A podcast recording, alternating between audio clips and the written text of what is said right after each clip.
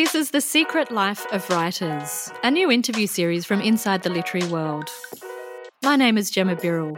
I've been lucky enough to work with writers for many years, from Shakespeare and Company Bookshop in Paris to Sydney Writers Festival and now Tableau. And I've always found that writers have an ability to articulate what we need to hear when we need to hear it. So I hope you'll get as much inspiration from these rambling conversations as I do. Keep in mind that we're talking from our homes and not in a studio, so please bear with us if the sound isn't perfect. Today I'm speaking with author and journalist Doctor Julia Baird. You might have read some of Julia's astute pieces on all different subjects in the New York Times and the Sydney Morning Herald, or seen her on The Drum, which she hosts. She's also a mother of two, a regular ocean swimmer, and has now written three books. They're all very different, though there's also a clear trajectory and connections between them. Her biography of Queen Victoria was critically acclaimed internationally, and I particularly love Janet Maslin's description of it as frisky, adventurous and exhilarating, which is like all of Julia's writing, really. Her new book is called Phosphorescence, and it's also taking the world by storm. It's about how you find light within your life, not just when the world goes dark, but all of the time. Julia, hello. A big congratulations on this magnificent new book. Oh, thank you, Gemma. Lovely to chat. To help us set the scene, can you tell us where you're speaking from? Um, I'm actually sitting at my front window and looking out kind of over the garden. I can see a little bit of the ocean. It's a really cool, crisp autumn day, like the best kind of day. I love these days so much. It is absolutely gorgeous, isn't it? Yeah. And did you start the day with a swim?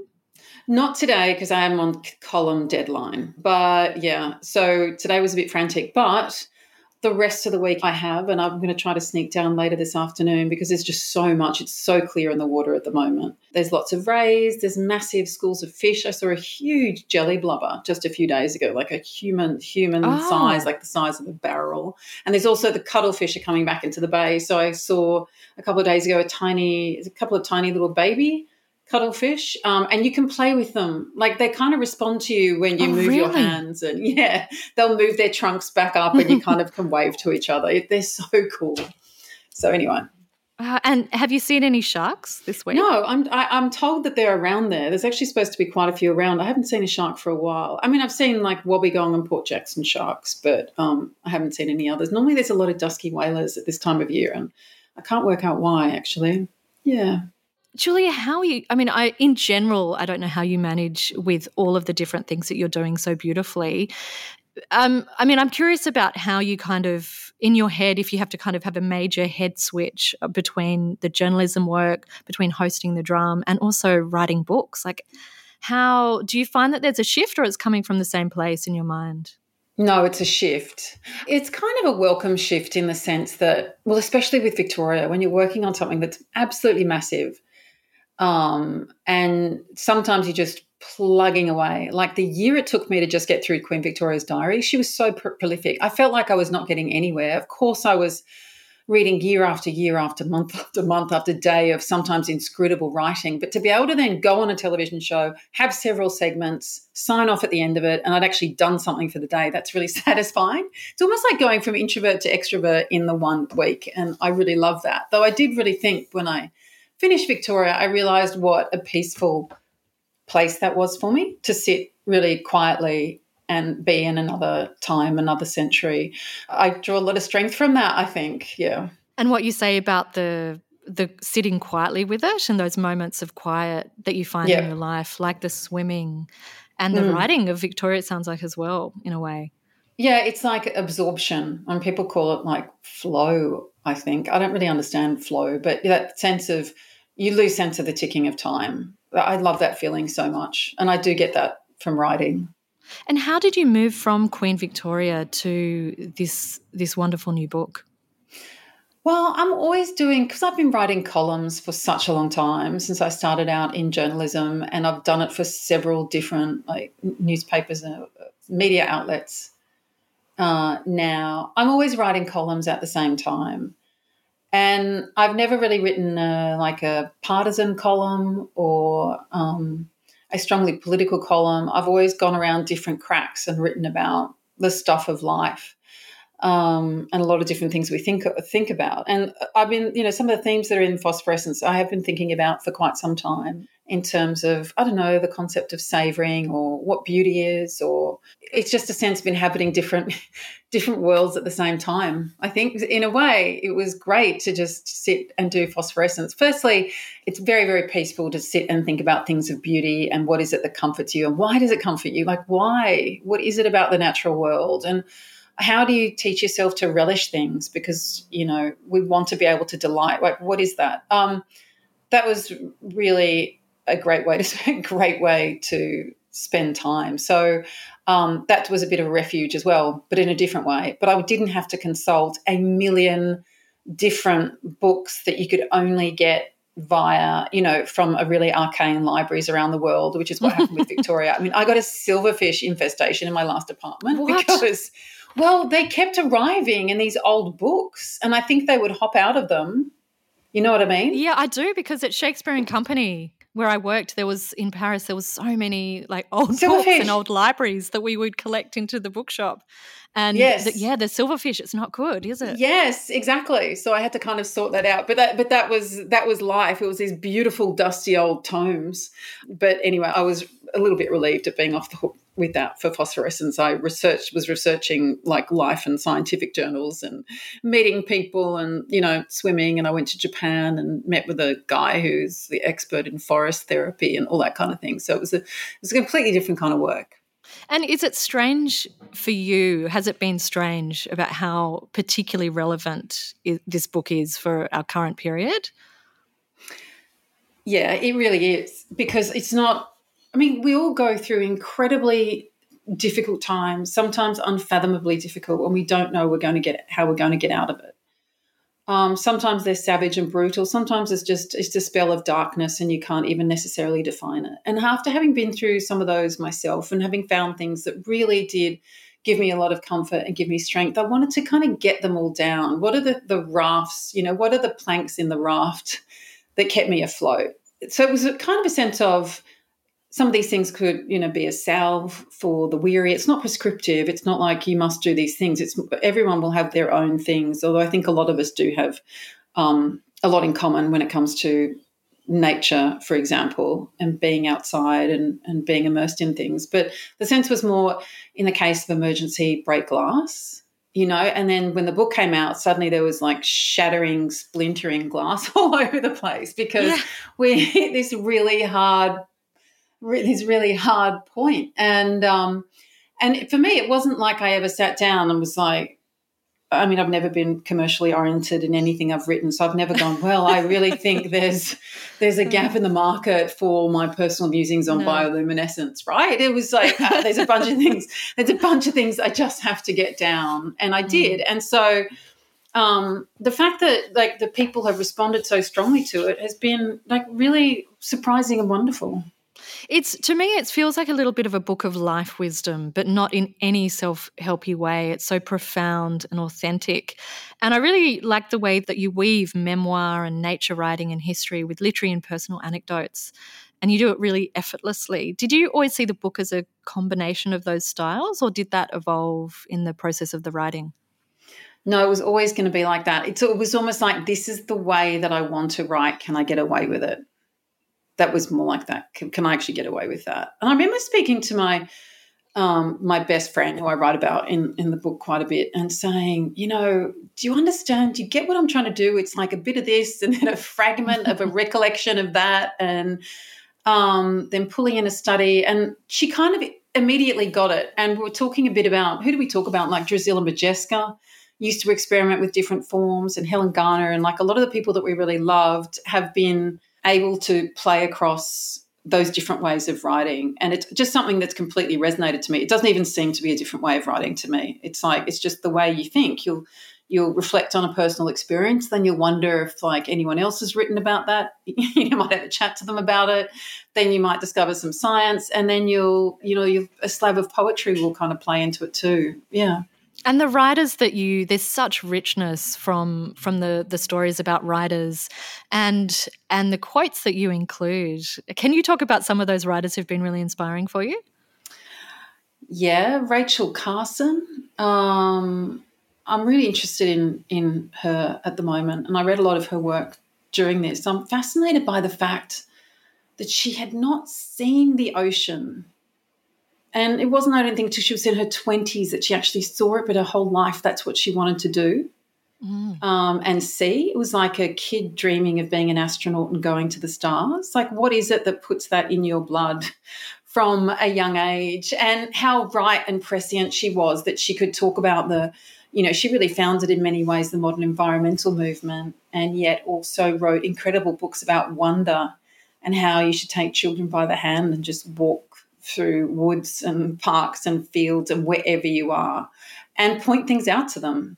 Um, and then when I actually discovered by chance that she had had an experience of phosphorescence, that she herself had like written a letter um, to her great friend describing one night with these jewels being thrown onto the beach and her like rapture about it. I just was, I was so, I, I was so excited that she'd had that too. Um, I also read a lot of, I read some Thomas Merton, who sometimes is hard going, but I am very interested in him as a thinker and as a person. And, and Mary Oliver, I kept retreating to again and again and again. And, um, you know, from the way she writes about the summer's day of watching a grasshopper eat sugar from her hand. It's a beautiful poem. Isn't it? Yeah, I love it.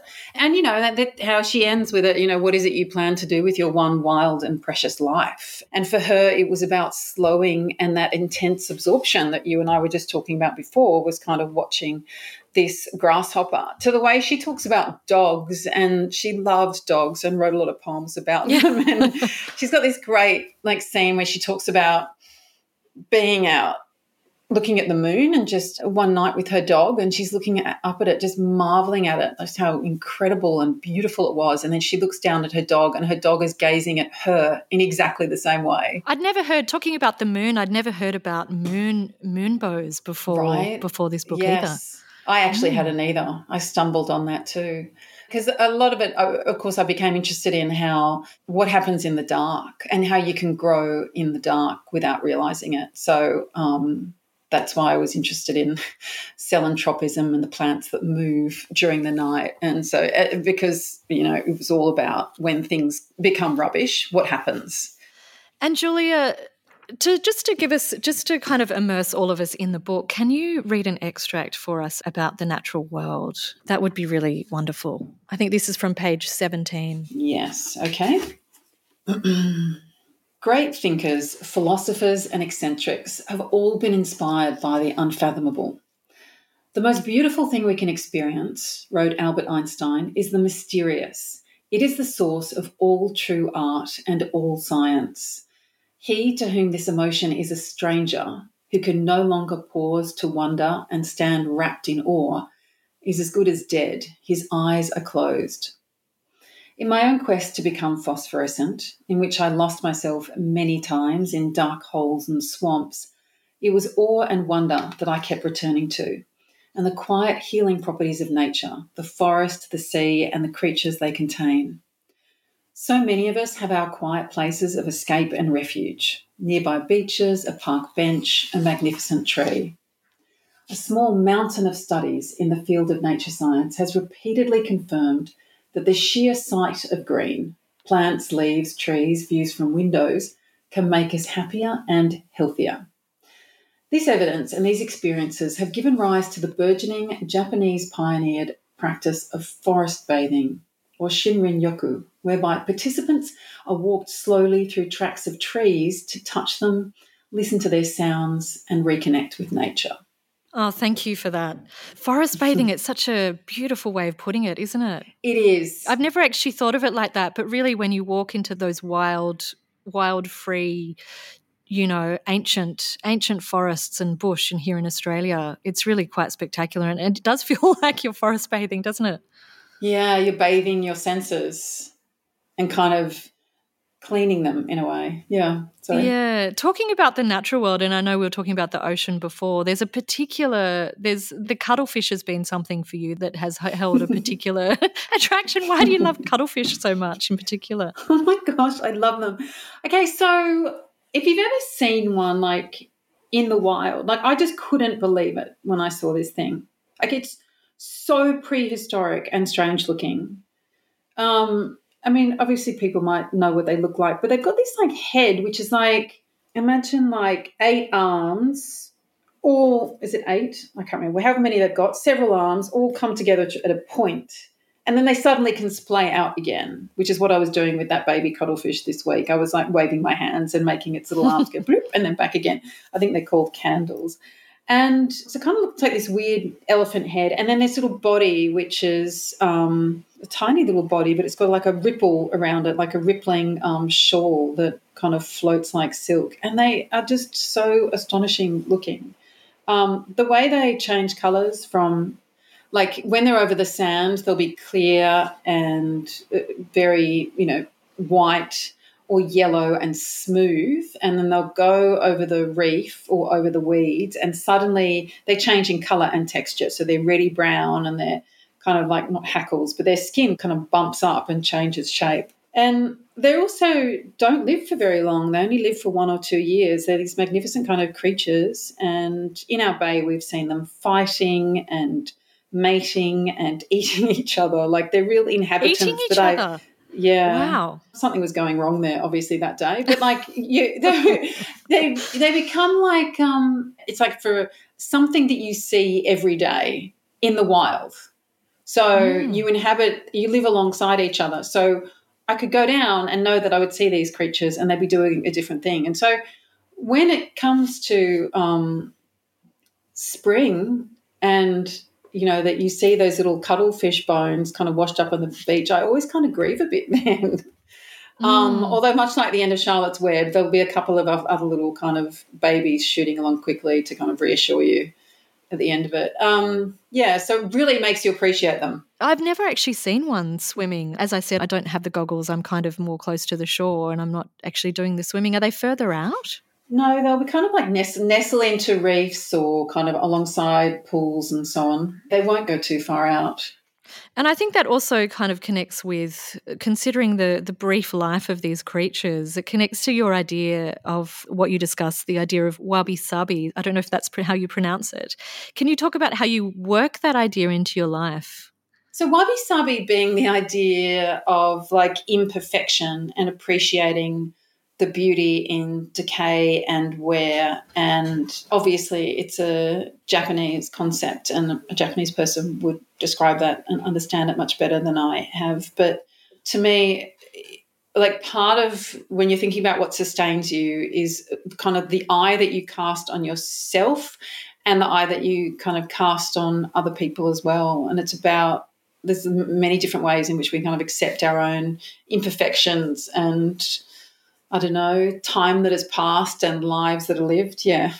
And it's funny because it, it's not a very Australian concept, is it? Like it feels more European, because I think over there, in addition to Japan, of course, there there is that appreciation of of imperfection um, mm. and intransience, whereas it doesn't feel like it's as a natural concept here in Australia. I don't know if that's how you thought about it. but um, Yeah, I wonder why. I wonder why we have that. Maybe it's... Maybe it's all the kind of patched up sculptures and the sense of like you're surrounded by that physical history and the ruin. But, you know, our history obviously is ancient, but it's more embedded in the landscape than in physical things. That's true, yeah, yeah. Now, Julia, just just within this book there's so many different Um, subjects that you go into so beautifully, and one of them was you writing about your own, you know, really difficult times, and you speak really candidly about having three cancer operations and coming close to death. Was that was that hard for you to write about? Um, you know, what was hard to do was actually to speak it. When I had to do my Audible book, I was surprised at how different it is to speak something than it is to write it. Um I didn't really – I wrote one piece like at the time that I wanted to – yeah, that I kind of didn't want to elaborate on it. For me it was important that for this book especially it wasn't going to be a memoir about – other people have really written very beautiful memoirs about being ill. I more wanted to write about that had had lived experience of this trauma. It was very traumatic, that takes can take a long time to recover from, and it can lead you to places that you just don't know you're going to be able to scramble your way out of. You just don't know. And when we talk about resilience now, and when we talk about how to get better, I think people assume that, oh, resilience means next week you're better or next month you're better. But actually these things can take a long time, and sometimes it is just sheer hanging in there. I mean, it's kind of like Nick Cave when he writes about what he realised, what, you know, again, when he lost his son who, you know, fell off a cliff, and it was a really awful story, but how connected he became to so many other people, and realising that what we have in common with each other is kind of that level of suffering, you know, um, that we're sometimes we're not very good at talking about, and that and, and his final conclusion being that the purpose of life is to try to actively reduce one another's suffering. And I think that's actually what I was really trying to do with the book. That's really what my intent was. If by writing about how I'd waded through some spots myself could maybe help reduce someone else's or shorten someone else's, you know, track through a dark valley, then that's that's really what I wanted to do. One thing as well that we saw in that period when you're writing about that was the people that glow and the art of friendship, your friends who were by your side and provided such solace and constancy. Did you see friendship differently, or did that show you different sides of friendship after that experience in the hospital?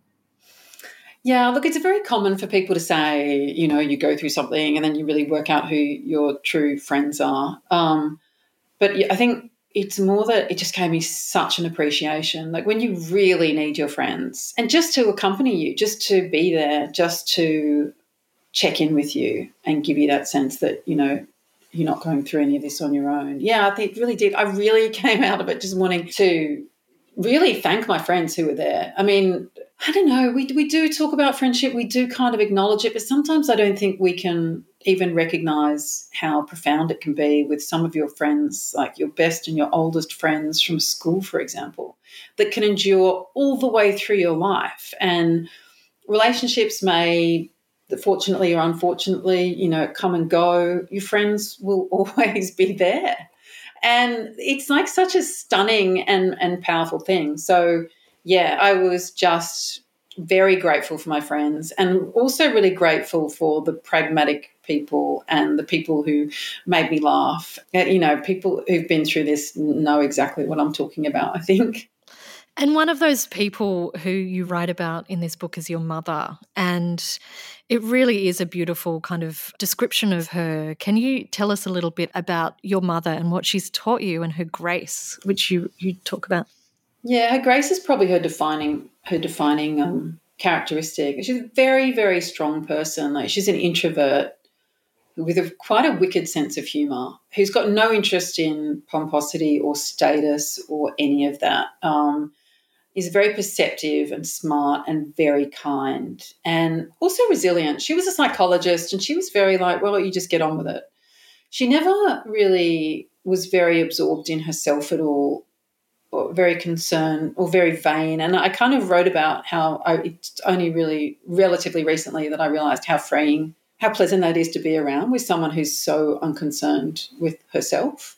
And she really repeatedly spoke to me about grace, or tried to show it, which is the sense that we live by mathematical equation. Someone does one thing for us, we'll do another thing for them. It's kind of this endless balance sheet. But the concept of grace just kind of erodes that. You do things to, for people who may not deserve it, who may not have asked it. You can you forgive someone who in no sense necessarily should be forgiven, although I do also really like Nadia Bolz-Weber's um, description of forgiveness as like bolt cutters by which you can cut assholes out of your life. That to me is also quite right. So I think there's kind of limits to that as well, you know. Um, but, um, yeah, so that was her way. And uh, it was interesting because when I gave this manuscript to my American publishers, they were really like, oh, the one person we would really like to hear more about is your mother. And I think that, look, at the beginning of the book, I talk about going through this really bad heartbreak and, like, not knowing how I was going to get through, and I was completely bereft and, you know, honestly I should have pulled my socks up a bit more, but I didn't. I was just really sad. And um, calling up my counsellor and going, I honestly, like, one day when I was just having such a bad day and I was like, I don't know how I'm going to get through this. I actually just don't know. And he was like, well, Julia, like it's at this point that everything in your life matters. Everything that you've been given, that you've been told, every book you've ever read, you know, every hug you've ever, ever been given, every every friend, every member of your family, all of that matters now. And the sense that we have like can have like a reservoir or a pool that we can draw on, I think is really interesting, because we often suddenly look outwards for answers at those times instead of going, okay, what is it that I already know? And I think with my own reservoir, like so much of that is my mother and the things that she's given me. And, yeah, I tried to read her, like Sam Neill read out a little bit of the book about her the other day on social media, and I was trying to play it to her over the phone because I can't see her because she's in an aged care home, and she cried. It was very sweet, yeah. Has she um, been able to hear the book or hear extracts of the book, or if she, is she reading? Did you say she's not? She can't read, no. But, um, yes, yeah, some parts at a bit, yeah, we're kind of reading parts to her, and um, she's heard the bit about her. There's so much in there as well about women's insecurity, and your mother sounds like an incredible solid force in your life. I don't know if it did, if it helped get you through those teenage years where we're all so incredibly insecure. And I think you include a quote by Elizabeth Jolley about how women often see themselves in flawed fragments, which I really liked. Yeah. How do we teach our daughters that beauty's not all important? Ugh.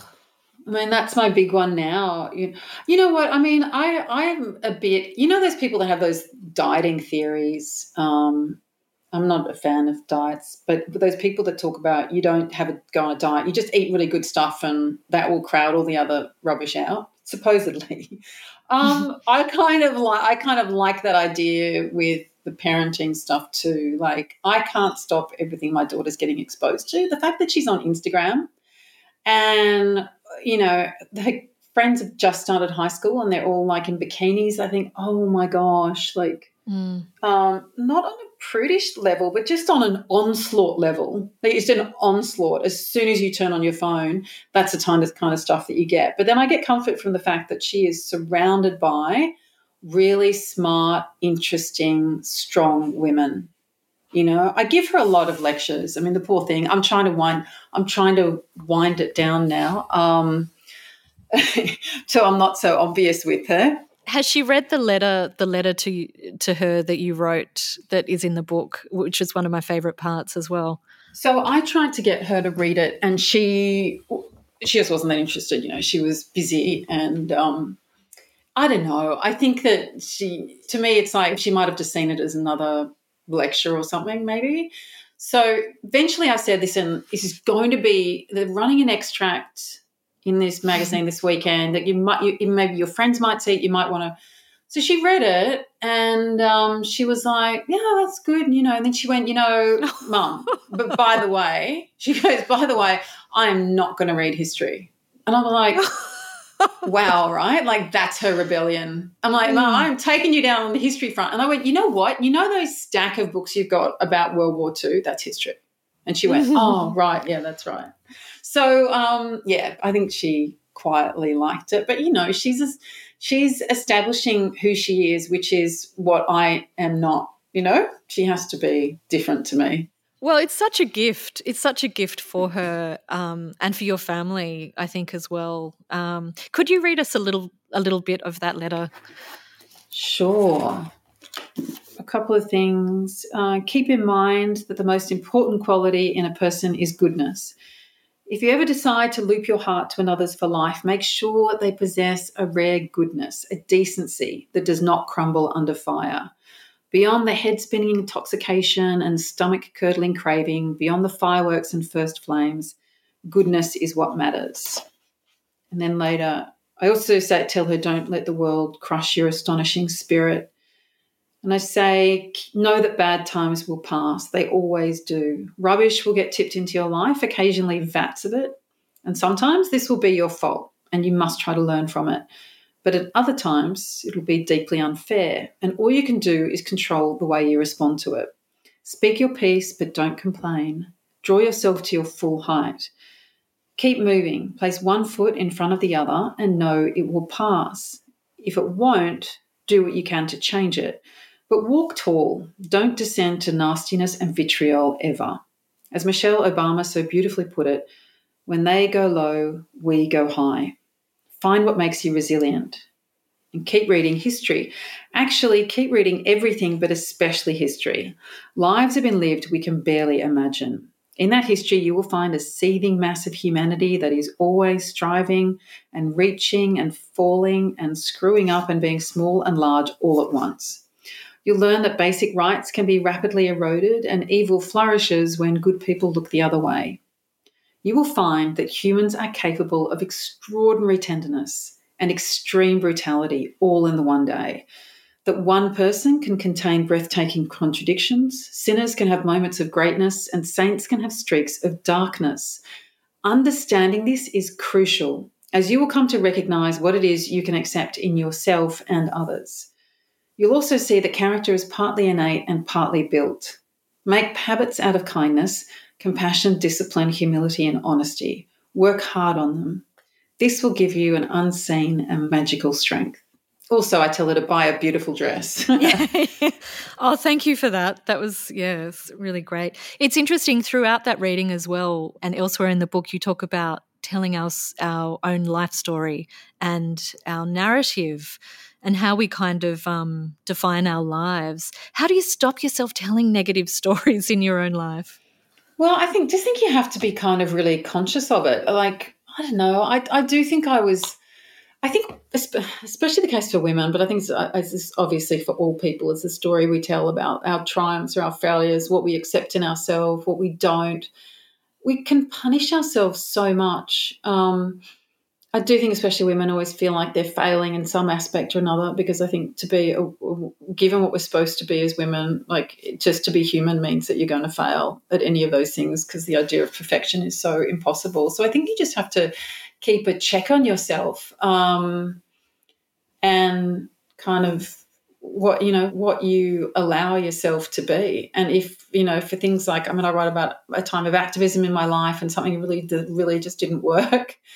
Um, didn't exactly backfire, but it really just didn't work. But I really honour that time in my life because I know I really cared about something and I know I really tried. And I also do think that when you're striving towards making the world better and to making wrongs right, then no effort really is ever squandered. And um, I love the way that Rebecca Solnit puts it, that we only ever see kind of like protests at the time of mass eruption or mushrooms after rain, but actually the mushrooms spring from activity and the formation of fungus below the surface that's actually been working for a very long time. So I'd like to think then we need to think of more of ourselves as kind of little fungi, basically. Yeah.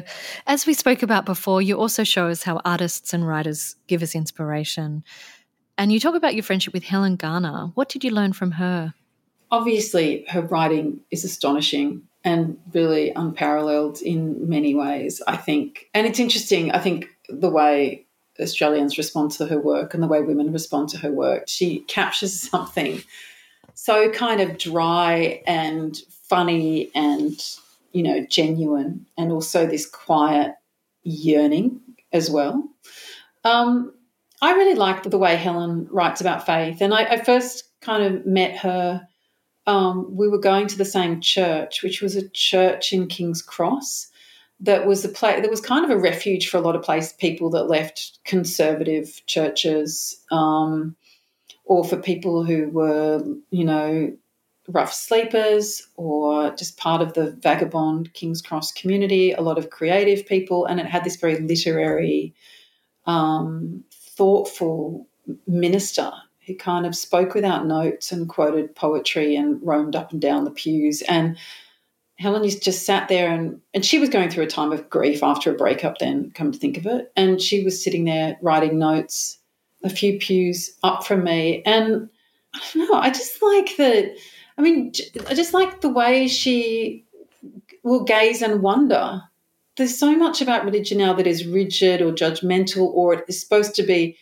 It's so ironic. There's so many ways in which people try to prescribe what religion is to the very last letter. They've written in doctrines and tomes of books on, I don't know, various church regulations with tiny lettering. But actually it's founded on a mystery. It's founded on, like, things that we cannot actually properly comprehend. And there's this quote from G K Chesterton when he says that talks about the difference between the poet and the mathematician. He says the poet merely tries to get his head into the clouds and the mathematician tries to get the clouds into his head. Um, and it's his head that splits. And for me, that is what people like Helen have always done, tried to get their head into the clouds and look around and and wonder. And I really like how the way she talked about, in one of her books, she writes an essay about her friendship with Tim Winton and how she was sharing, a, I think in the eighties, she was sharing a house with a guy who was a born-again Christian who was waiting for Tim Winton to come so he could just give him, I don't know, a good doctrinal talking to probably. um and um That's Helen right. couldn't bear it, and she left the house, and she was like, oh, she went for a walk, and she came back in, and Tim was sitting there, and the flatmate had gone off to do something, and the Bible was just sitting there on the table. And she was like to Tim, what happened? And he said, well, I just eventually said to him, mate, why don't you just give the book a rest for a moment and let your life be your witness? And that is really something that I relate to. I think um Yeah, I think much of the public posturing of the church has got things very wrong in some very fundamental areas, and I think um, the people I most relate to are kind of bumbling along, um, trying to work out how to love better or be better. Yeah. And, Julia, what are you working on now? Are you focusing on the book, on the publicity for this book, or are you in the middle of a new project, or what are you working on? Mm, well, I mean, I've yeah, obviously I've got the kind of the show and um, – yeah, there's a lot. To then columns and things, yeah. So, but um, I, look, I am thinking about other things, but I'm just kind of pulling together thoughts now. Um, there's, there's kind of, yeah, there's kind of two books I'm thinking about. I mean, one of them's a biography, but I'm not sure whether it's a bit too hard to.